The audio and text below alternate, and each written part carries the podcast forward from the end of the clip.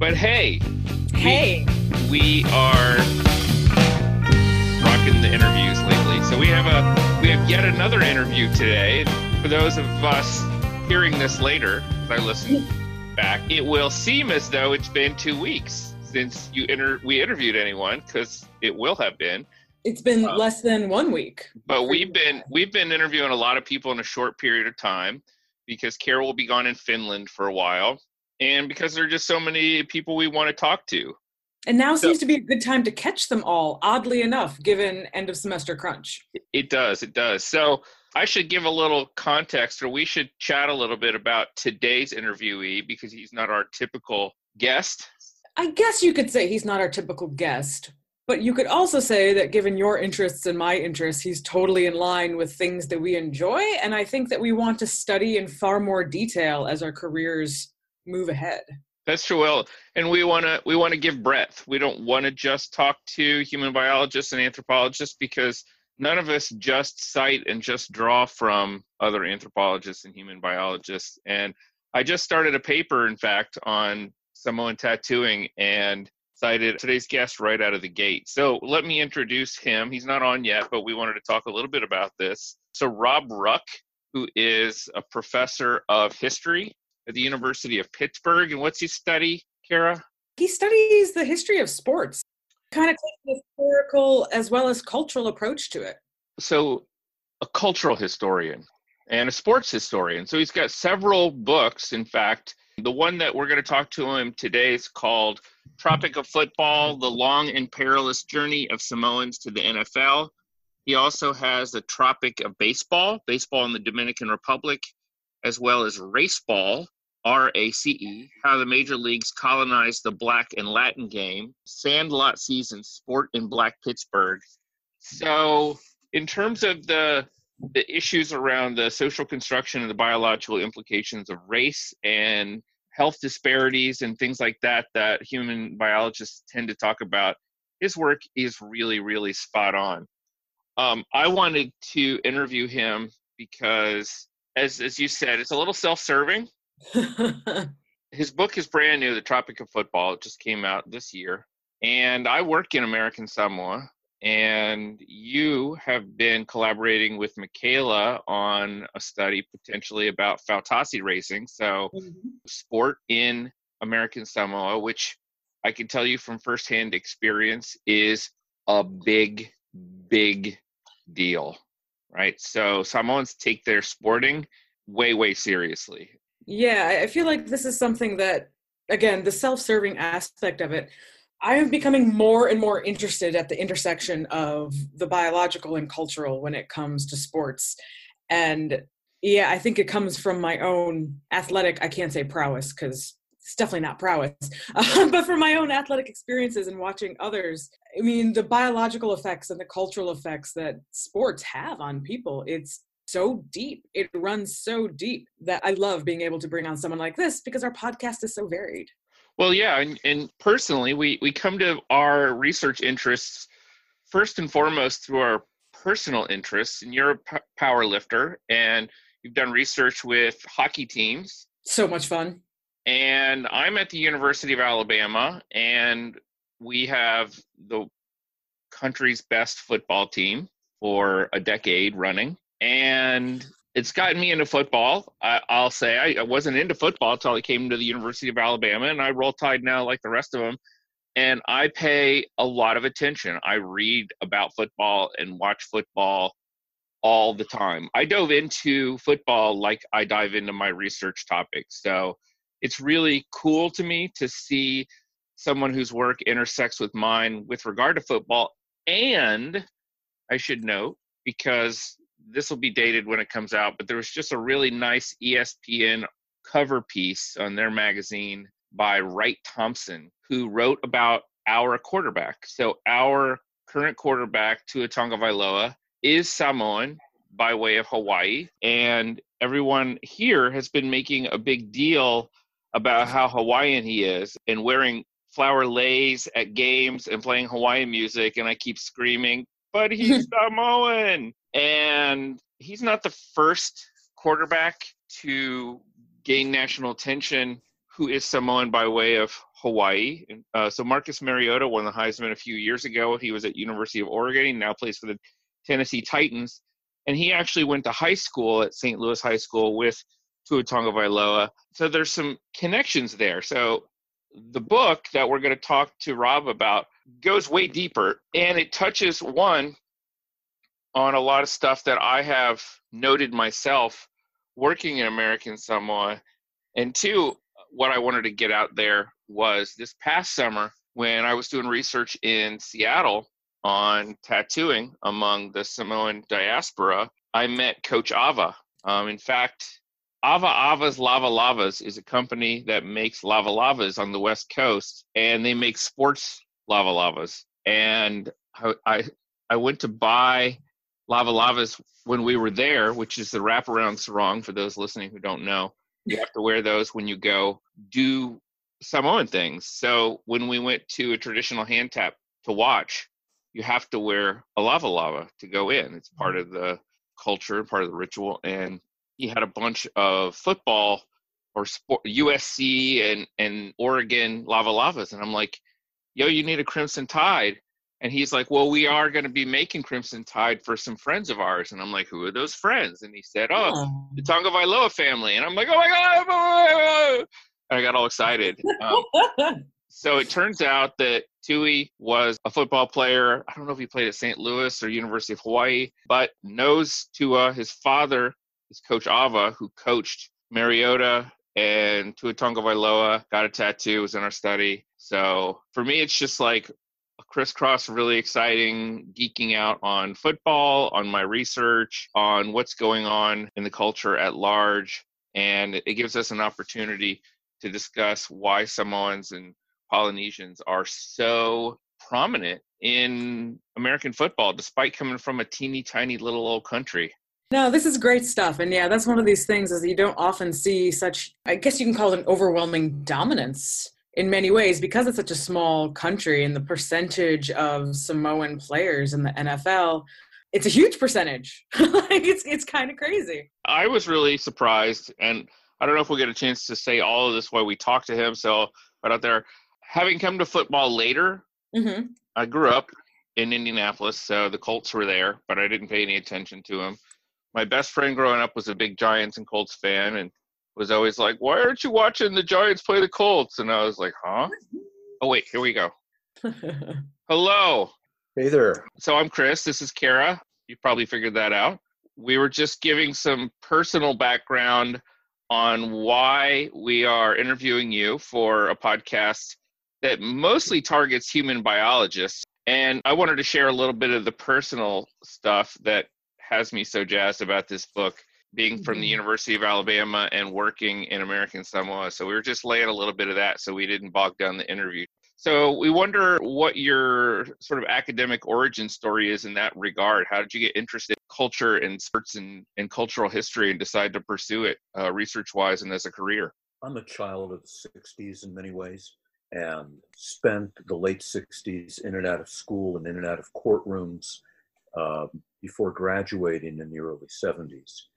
And after a few years of political activity, when it became clear that uh, socialism was not on the agenda, I drifted into grad school at the University of Pittsburgh, where I was living and where I had been arrested and on trial uh, during the Vietnam War. And I was studying labor and radical history. Uh, the first book I did was a co authored book with Jim Barrett about Steve Nelson, a prominent American communist leader who had been the political commissar of the Abraham Lincoln Brigade during the Spanish Civil War, Central Committee member of the party, and a Smith Act defendant. I was going to do my dissertation on the rise and fall of the Union and steel, that began to look like an extended obituary hmm. by the late 70s because the mills were starting to go down.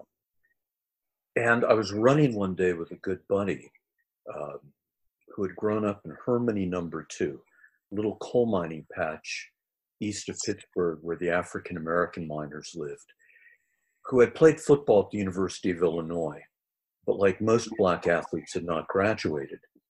And on this run, we could look across the Monongahela River to the Homestead Steelworks. And Norris started mentioning that there was a ball club associated with that team called the Homestead Grays. We hardly knew anything about them. Norris had heard stories from the older black fellows in the community about cool Papa Bell and Josh Gibson, been admonished to grow up to be a Jackie Robinson. And we went to the library, and there really was not much done. That led to a project um, which became the first book I did on sport in my dissertation called Sandlot Seasons, hmm. about the old Negro League and Sandlot clubs in Pittsburgh. Uh, Norris would graduate Pitt, go on to law school, become a judge for a number of years. But I stuck with sport. And I was interested in not so much the outcome of the game, but what sport meant to people and how that meaning had changed over time. And I found it was a wonderful way to interact with students and the community because I could talk about things race, class, gender, colonialism via sport that was much less threatening. Mm. And an arena in which they have this assumption that it's a level playing field and that it is a meritocracy.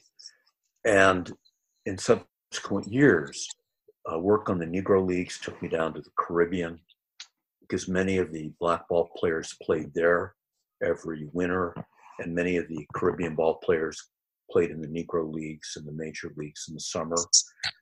Ended up doing a number of books and films, culminating in a co authored book called Rooney, A Sporting Life about Art Rooney, the patriarch of the Steelers, whose life really personified the evolution of 20th century sport. And the other was a book called Raceball How the Major Leagues Colonized the Black and Latin Game, that brought together the work I had done on Black America and the Caribbean. And after that, I didn't have a project to work on. And that's what set me up for uh, American Samoa. Hmm. How did you go from baseball, baseball, baseball, which you know is a lot of your previous work? Where did kind of that link with football? Because you do mention a number of other sports that are quite popular in American Samoa. Uh, what led to your focus on football?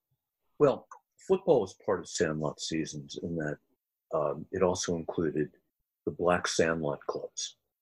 And when I wrote Rooney, it was much more about football and boxing and rackets and church and politics in Ireland uh, than it was about baseball. But I think what really fascinated me was athletic excellence. Why do some communities produce disproportionate numbers of talented athletes? What I like to call a microculture of sporting excellence.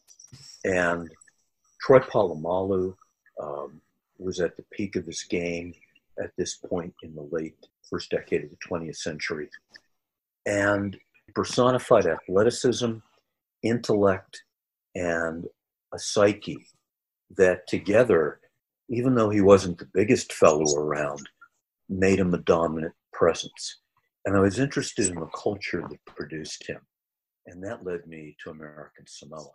So it's, well, I have a couple questions from that. It's hard to figure out which direction to go. I want to I want to note that the book is on uh, is published by the New Press. And one of the things that you mentioned that struck me and I was curious about, or that I, I noted, is is the philosophy or the mission of New Press. It's a not-for-profit publisher dedicated to, for one of a better word, social justice issues. So the first thing that struck me was, why is a book about football in this press? I know that there are lots of structural inequalities in American Samoa. I wonder if that's what's addressed in this book. So I'm really overjoyed in many ways to see so much of my experience, good and bad, in American Samoa reflected in your book. And it looks like you've done what what would be to us fantastic ethnography. Um, generally, some excellent research. Um, I want to ask you about how you you sort of got rolling in that, and I'll I'll ask the question this way because in your book you mention Penny Semaia, uh, someone who grew up in New York, and Penny, in your book you relate an interesting story that he found out he was Samoan and read some of Margaret Mead's Coming of Age in Samoa to to learn about himself. It sounds like he didn't finish it, um, and I imagine he found it a bit dated and difficult to rectify with what his family in New York were like by that point. But he went on to play football for Pitt, major in anthropology, and is now the athletic director for Pitt. So I focus on him because a lot of our listeners are anthropologists. But I wonder if any relationship or friendship with him led you to read this book, or how did you make your connections with American Samoa and find yourself there? Let me deal with your question about the new press and social justice first, and, and then talk about Penny. You know, I think sport at its best is what I would call a republic of play, a level playing field in which your performance matters, not your class or racial or religious background, where you measure your own worth by the strength of your opponents. And it's a world where we celebrate the body, the mind, and being on a team, which can be one of the greatest things about sport. But you know, the Republic of Play, like the early American Republic, can be fraught with problems. And when we look around sport today, we see youth becoming uh, commodities on a disposable commodities on a global supply chain. The athletes we applaud are traumatized uh, physically and neurologically. And sport used to bring out the worst, not the best in us. And I see so much that's so wonderful about Samoan culture and Polynesian culture manifesting itself in sport and the performance of Polynesian athletes. And yet there's that downside, which you know all too well, of the physiological problems and the structural inequalities that people in that part of the world face, uh, especially obesity, diabetes, and the difficulty in making a transition from the islands to the United States, where by most social indices they rank near the bottom, along with uh, the indigenous peoples of the continent. And I just think sport is a way to get at those concerns, uh, to both celebrate that which Samoans have been able to build, uh, that culture of Fa'a Samoa, the way of Samoa, that willingness to subordinate the individual to the team and to play with the kind of abandon that uh, only the best athletes are capable of uh, doing. And yet at the same time, not to be blind to the damage that sport inflicts upon Samoan youth who might use it to get a scholarship to the United States but for many reasons have difficulty handling the transition, or to the bifurcation in that culture between some of the best athletes in the world and some of the worst health indices when it comes to obesity, lifespan, lifestyle diseases, and the like. And I think that's probably what attracted the new press to this sort of a book. Uh, as for Penny, Penny would probably want me to correct. He's not the athletic director, but an associate athletic director. but he's probably one of the highest ranking Polynesians in any athletic program in the United States. Penny, Penny had never been to American Samoa, even though he still has family there, until I think it was my third trip. And he came with me when I went to take part in a football camp which Troy Polamalu and his wife Theodora Polamalu had organized. Penny is involved with life skills at Pitt with the athletes, close to 500 NCAA student athletes. And he did a session at the stadium the first morning with hundreds of Polynesian boys playing football, as well as the 60 or so NFL college players, coaches who were a part of this camp. Football, I think, is the tightest fraternity in sport. Polynesians, the tightest of those tight fraternities. By the evening of the first night, Penny was the epicenter of that group. And men who had played football, made millions, lost millions, were in crisis, were coming to him for counseling. Mm-hmm. And he had that sort of magnetic personality. Um, before I went the first time, Penny provided me with an introduction to his uncle who had coached down there, but was now in North Dakota. That connection opened the door for me when I went there. And as you know, it's that kind of face to face personal society. the island of Tutuila is you know, 19 miles long, four or five miles wide. It's a volcanic uplift that shoots out of the sea. And once you're introduced and vouched for, the door is open. And to me, in many ways, Penny personifies uh, that celebratory aspect. Somebody um, grew up in many ways Fa'a Samoa, in a Samoan household, but in a community with hardly any other Polynesians, but used sport to get a scholarship and a degree. And I think do far more good for society subsequent to playing football than most people do that play football professionally. Hmm. I I laughed there if anyone heard me because your comment that their face to face culture resonates so strongly. I'm friends on Facebook with dozens and have email connections with many many of my friends and informants there, but having a dialogue via the internet, I might as well be sending a letter by carrier pigeon. There's almost never a reply. Yeah. Uh, and yet, when we land in Pago and folks are, are there waiting for you, right? They didn't reply, but they're there waiting for you with your flower lei. And everyone hangs out in the airport, by the way. So there's t- there's there's a huge crowd. It's it's where all the high schoolers pile out on the weekend and in the evening to wait for the planes to roll in. It's as though you never left, and it's extremely warm and your book does a wonderful job framing that that closeness, uh, the Fa'a Samoa, and also the issues around the required payments for any any village ritual. Mm-hmm. So funerals, birthdays, everything. The Matai, the chiefs, often ask for everyone to kick in, and because of the transition that's happened with globalization, it's gone from being goods that were made and from resources available on island to cash and things that have to be collected from family widely distributed. When Karen and I were introducing, I failed to sort of frame it in, in the way I'd intended. So let me let me just say some of the things I learned from your book I have read this before, but you managed to tie it in with football so well, is the very, very short period of time that the transition into modernization has happened for American Samoa. So they were largely isolated with some colonial contact until World War II. And World War II introduced military and they were a base.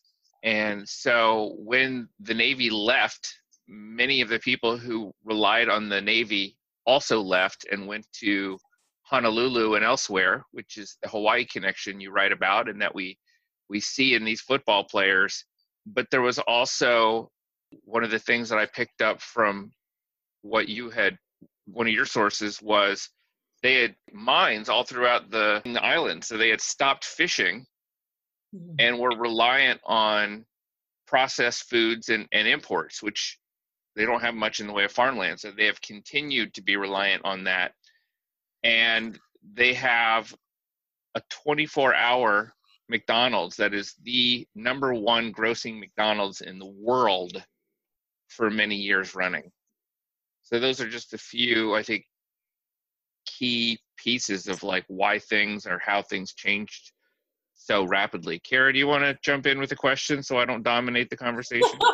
well, your experience with American Samoa is going to mean you're going to dominate the conversation anyway. I actually have, oddly enough, experience with rugby. Uh, so I was a rugby player back in my my grad school days and so i understand the physicality and things that go along with things like rugby and football uh, and this is a question that you, you know we we sent along to you ahead of time that polynesians in general and samoans in particular have been noted for their significant size. Several times your sources indicate that size isn't what makes samoans good at football and i would also contend rugby. Rich mariano uh, Miano, I'm sorry, attributed it to their musical and dancing cultural background, or Meyer similarly dismissed a genetic basis or warrior mentality and said they put more physical effort in. And so, kind of wondering what your thoughts were as to why Samoans are better at football, why they're so good at football, and why such a tiny island makes up such a huge percentage relatively of NFL players. I mean, there certainly are a lot of uh, big Samoan Polynesian kids who turn into big Samoan and Polynesian men, and we get to watch them on Saturdays and Sundays. But I think these explanations that it's it's simply genetics or size miss a lot about sport. I think the physicality of life, the earlier generation of Samoans who started to appear on college teams or high schools in the 1980s and 90s were kids who grew up walking just about everywhere they went, mm. not riding. Uh, they would climb up the hillside plantation to the hillside plantation and do chores every day. They grew up what I like to think of as Samoan strong. They walked in bare feet or in slippas, which I think um, helps develop a sense of balance and the muscles of their feet and ankles. As Rich Miano pointed out, you know, they did a lot of, um, they still do, traditional dance uh, at school. And I think that that physicality combined with a warrior heritage, and I know that's a loaded term for many Polynesians, but they use that repeatedly to talk about the past, but also the willingness of a Samoan kid to be hit and to hit in mm-hmm. practice and in the game. The stoicism about pain, as Steve McGarvey, one of your colleagues, you know, said to me once, I've never seen them cop to pain. Hmm. so, you know, I think there are this psychological and cultural dimensions.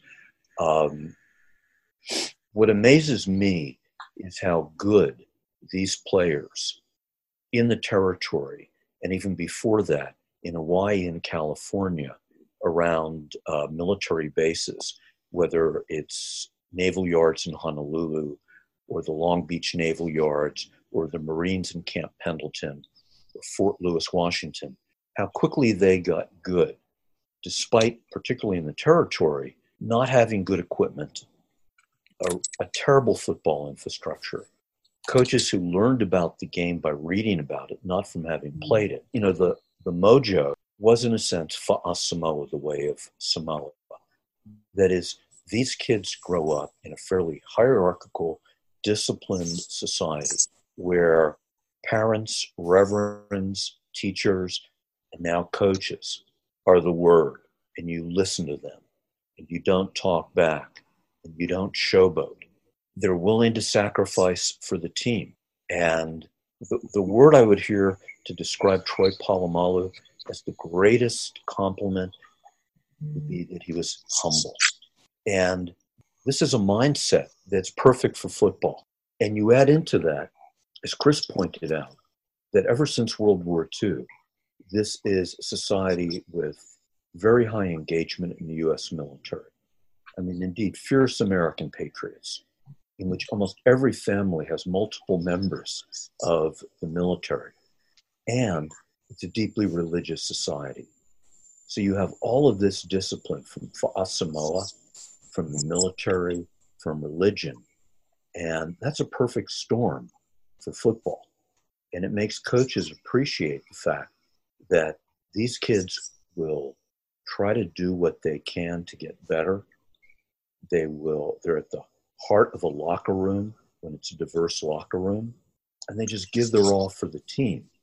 And I think that spirit uh, has driven them from high schools in American Samoa, on the North Shore of Hawaii, Honolulu, and Oceanside, and other places to increasingly becoming by far the most overrepresented group in the National Football League and Division One football. Uh, they're still a small group. I mean, the total number of Samoans in the world is under a million, and mm. most of them are in independent Samoa or in their uh, migrations to New Zealand and, and, Australia. I mean, in the United States, you know, there might be 65,000 people in American Samoa in the territory, and then another maybe 130,000 in Hawaii, California, Utah, and sprinkled elsewhere. So that's a tiny number of people. And yet, their representation um, is getting bigger and bigger, and not just in numbers. It's not just linemen. You know, Junior Seau, Troy Polamalu, Jesse Sapolu, Marcus Mariota, Tua Tagovailoa. And I think we're likely to see those numbers increase. And I would just add that a lot of times there's Samoan heritage in a ball player, but we don't realize that because of the name. Uh, the Pittsburgh Steelers star second year receiver, Juju Smith Schuster, is of primarily Samoan origin. Must be from Western, where the Germans uh, came in first. Well, that could be uh, Western, and then somehow Long Beach, California. Right. High school with a lot of um, Samoan and Polynesian kids. So I'd like to follow up on that a little bit, and this was a question as well that we sent along, in that it seems that the NFL and colleges definitely benefit from having Samoans on their team and having the mentality and the physicality from those players. And I'm wondering does it border on exploitative given what we know now about CTE and other life affecting injuries that football has?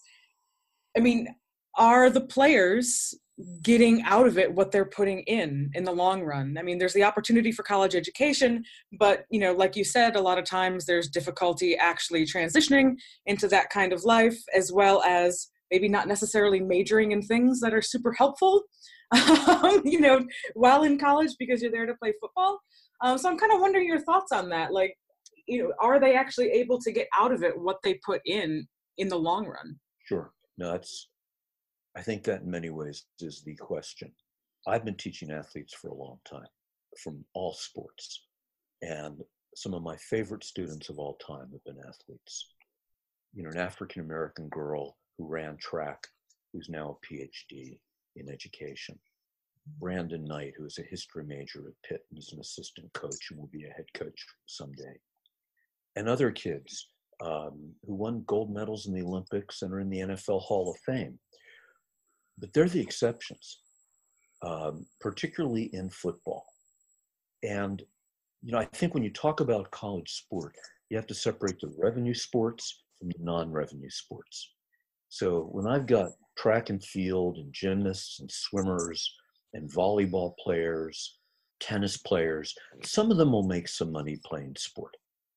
Most of them have no illusion nor any intention the kids who come to play football at a time in the United States when the number of high school kids that play football and youth sport is plummeting mm-hmm. are increasingly from lower socioeconomic backgrounds who see football as their ticket, their alternative. Now, if the in an education, that's tremendous. But the structure of college football is at odds with the structure of college education. Mm-hmm. Placed on them, which are essentially year round. And even though they're only supposed to practice and be involved 20 hours a week during season, if I mention that rule to my students, they just burst out laughing.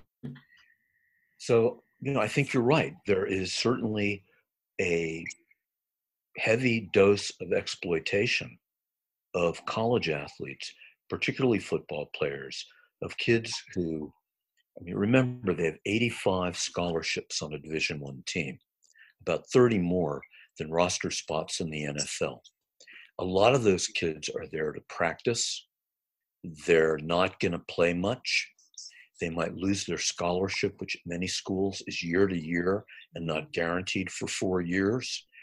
They might giving their all to football and not getting much out of it from football and damaging their education. And I think one of the big issues in NCAA sport is who's going to pay for their medical costs and problems after they leave school. And it's often the family, it's mm-hmm. often the kids. You know, I think from the Samoan point of view, and uh, all of this is changing, you know, with the globalization and corporatization of sport. But I think, you know, particularly in the 80s, 90s, and so on, when Samoan families stopped asking their sons, what value is there in football? Do you, can you eat that football? To a recognition that it can get a kid off island, get him, and now through volleyball and softball girls, a college education. And I think that brings not only great respect for the individual, but the family, the Ainga, the extended family, the village, the church. And that is a powerful incentive. Now, I think to a degree that can be eroding because of all the money involved in sport. So I think there's tensions. Um, Malia Purcell, who grew up in Western Samoa, then American Samoa, and then Laie, the Mormon community on the north shore of Oahu, went back to American Samoa and worked in building up the sporting community and life for the government. He had three kids who got complete scholarships to college through sport. Two who played football, his daughter who played volleyball. They all graduated. His two sons played professionally. And as he said, there is greater joy and honor when you see them walking across the stage, degree in hand, than suiting up on a Sunday. Mm-hmm. Now, that is the perspective of somebody who's a high talking chief in his Ainga, uh, very mature and worldly, and has seen everything, including Iraq. Um, it's tough for kids, particularly kids who grow up in the island, who then end up, you know, at a junior college without a lot of a, much of a support system, or at a four-year school where the mm-hmm. pressure is ridiculously intense to handle that and survive. And a lot of mm-hmm. them don't. Yeah.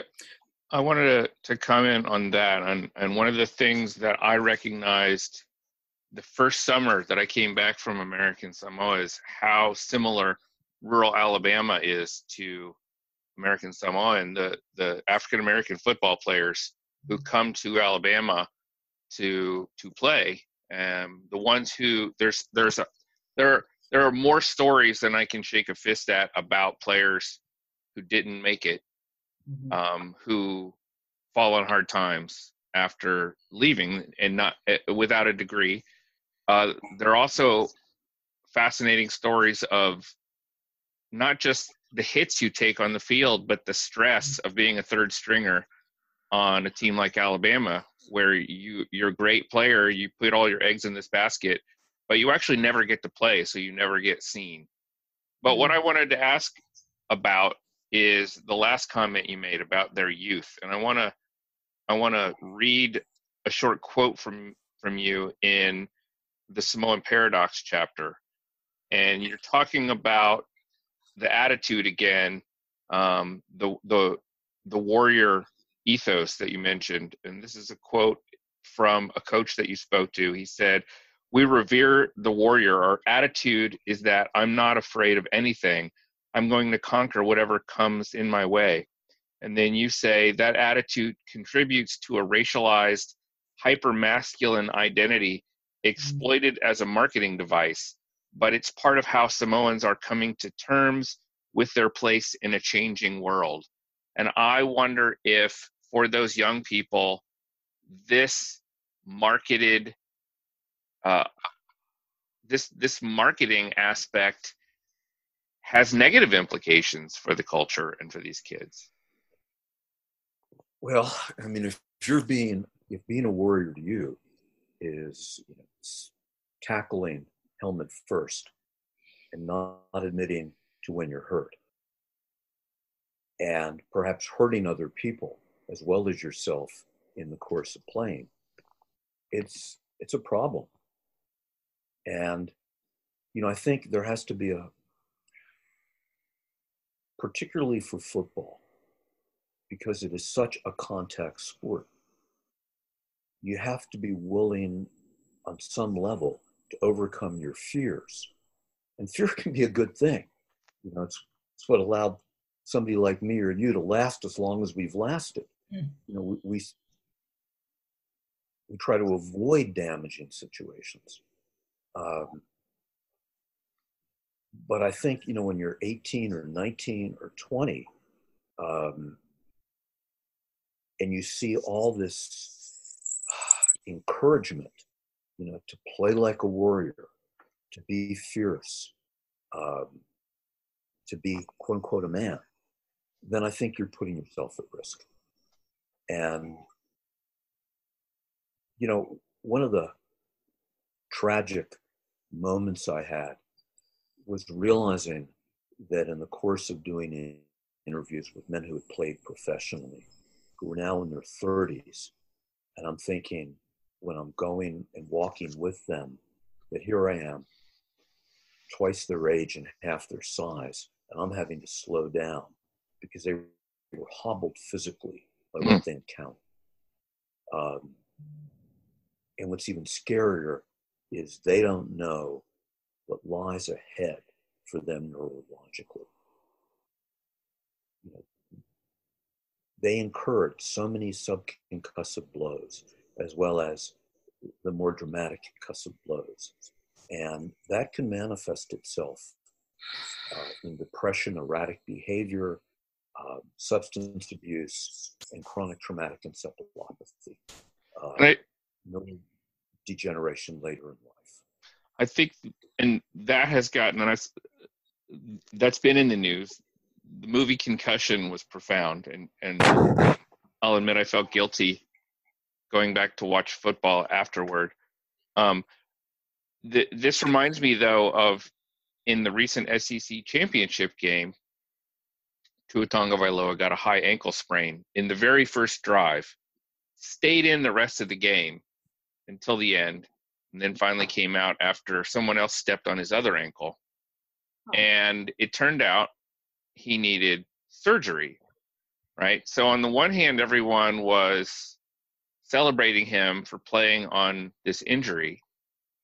I will admit that I was I was like, he doesn't deserve the Heisman if he can't continue and play through that and do well, which is on me, right? Maybe I'm buying into this mythology. Um, and I will say that the the the the praise heaped on Jalen Hurts for graduating and the celebration of these athletes when they come back and graduate is extremely validating. But what I wanted to to, to point out or ask or, or mention is when they talk about the surgery that both of our quarterbacks, Hurts and Tagovailoa, got this season for high ankle sprains, other players, I think uh, Jonah Williams said, this is something we all get. Every single one of us has had this surgery. I don't know anyone who has had high ankle sprain surgery. This is not normal for me. And it does concern me that all of these athletes are basically bionic in some sense. And, I, and that I, I don't really mean that, but what I mean to say is it sounds like surgery is such a common aspect of these college athletes' lives that should we be concerned? Well, sure. I mean, look at some of the sports of the past um, and the damage they've caused dogfighting, mm-hmm. boxing, and now football. Um, and I think football is really at an existential crossroads because of neurological damage. Um, you know, but I remember a number of years ago, so it's almost 20 years ago, I, I had a wonderful student in an honors college sport on sport who was uh, captain of the gymnastics team. And this was well before we knew about the damage of concussions and CTE in football. But we did know about the damaged um, appendages and the broken bones and the arthritic conditions that would plague people. And she said, well, you know, every sport has that sort of potential to damage the body. And she said, What about yourself? And I run. And here I am, you know, when we're done, I'll stretch and I'll go for a run. And yet, you know, repetitive stress. I mean, I'm sure that at some point my body will break down by devoting so much of my life on a steady basis to something I love. Mm-hmm. And I've mm-hmm. already had surgery, and ibuprofen is one of my basic food groups. Um, no, it's sport is that it's it's double edged. I mean, we there are tremendous highs and tremendously wonderful aspects of exercise and training and the discipline, and the mm-hmm. camaraderie of the team, and the excitement of it. And yet, we do pay a price for it. I feel this so acutely. Um, so, as I told you, I played rugby, but I'm a power lifter more or less now. Uh, and this past summer, I had kind of a breakout summer where I added 50 pounds to my squat in three months. But now I've got shoulder issues, now I have knee issues.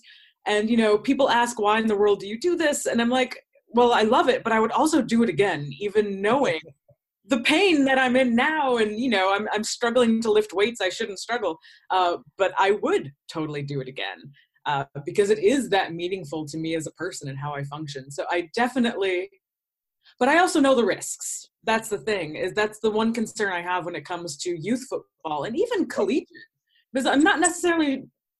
I'm not convinced that college players really do know those long term health issues that might come along with it.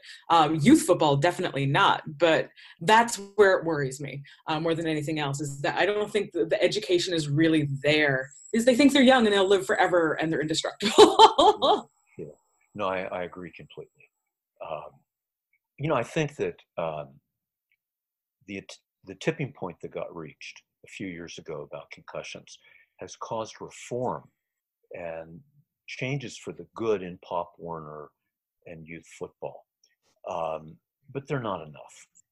Mm-hmm. And I think it's interesting that while the numbers of tackle football participants, high school and below, is dropping, flag football, lacrosse, mm-hmm. and other activities, um, which can have their injuries, are rising.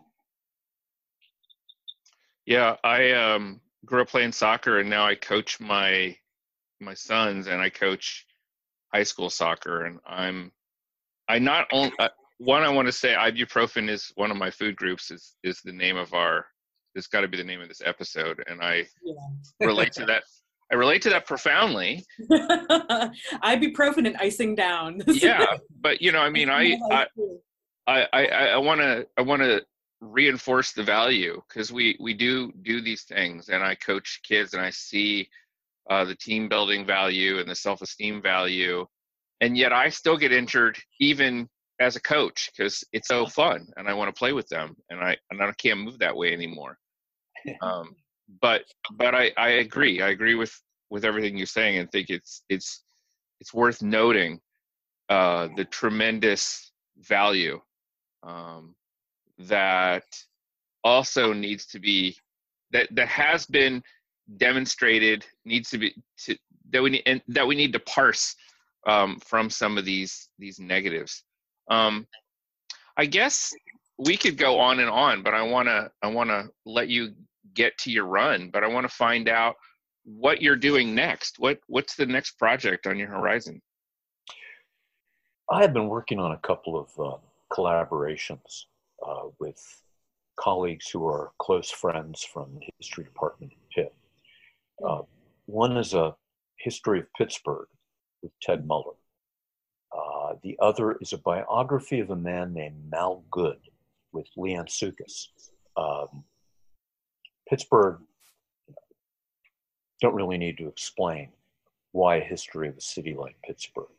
Um, Mal Goode was grandson of slaves, uh, the son of a steelworker at the Homestead Steelworks in Pittsburgh, born in 1908, who started working in the mills while he was in high school in Homestead, while he was at the University of Pittsburgh, and afterwards.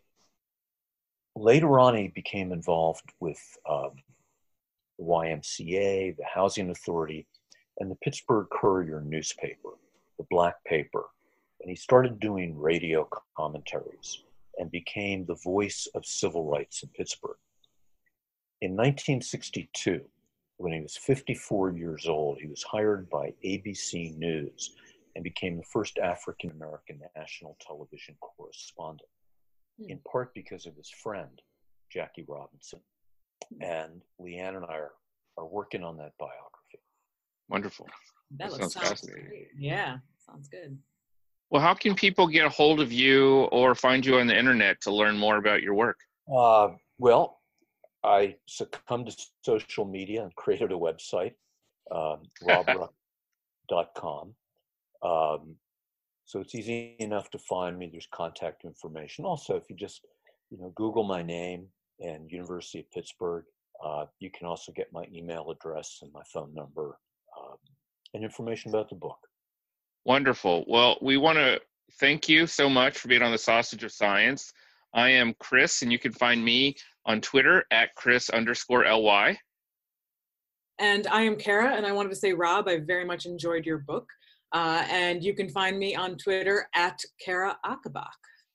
And we encourage everyone to uh, like the podcast, to follow the podcast, to subscribe, rate, do mm-hmm. all of the things. And Rob, I did you have a? Yeah, I wanted to thank you for this opportunity to talk. Um, but I really want to thank you guys for what you're doing in places like American Samoa in terms of health and obesity and diet and exercise. Um, you know, it's fun and a privilege to write a book like this. Uh, but the work you and people like uh, Nikki Hawley and uh, Steve McGarvey are doing is really critical, and I just wanted to applaud that. I I I appreciate it, and I'm gonna tweet Nikki as soon as we get off and tell her you said that. I'm sure she will appreciate that as well. Thank you very much. Thank you, and thank you all for listening. You all, guys. Mm-hmm. bye bye. Thanks, Rob.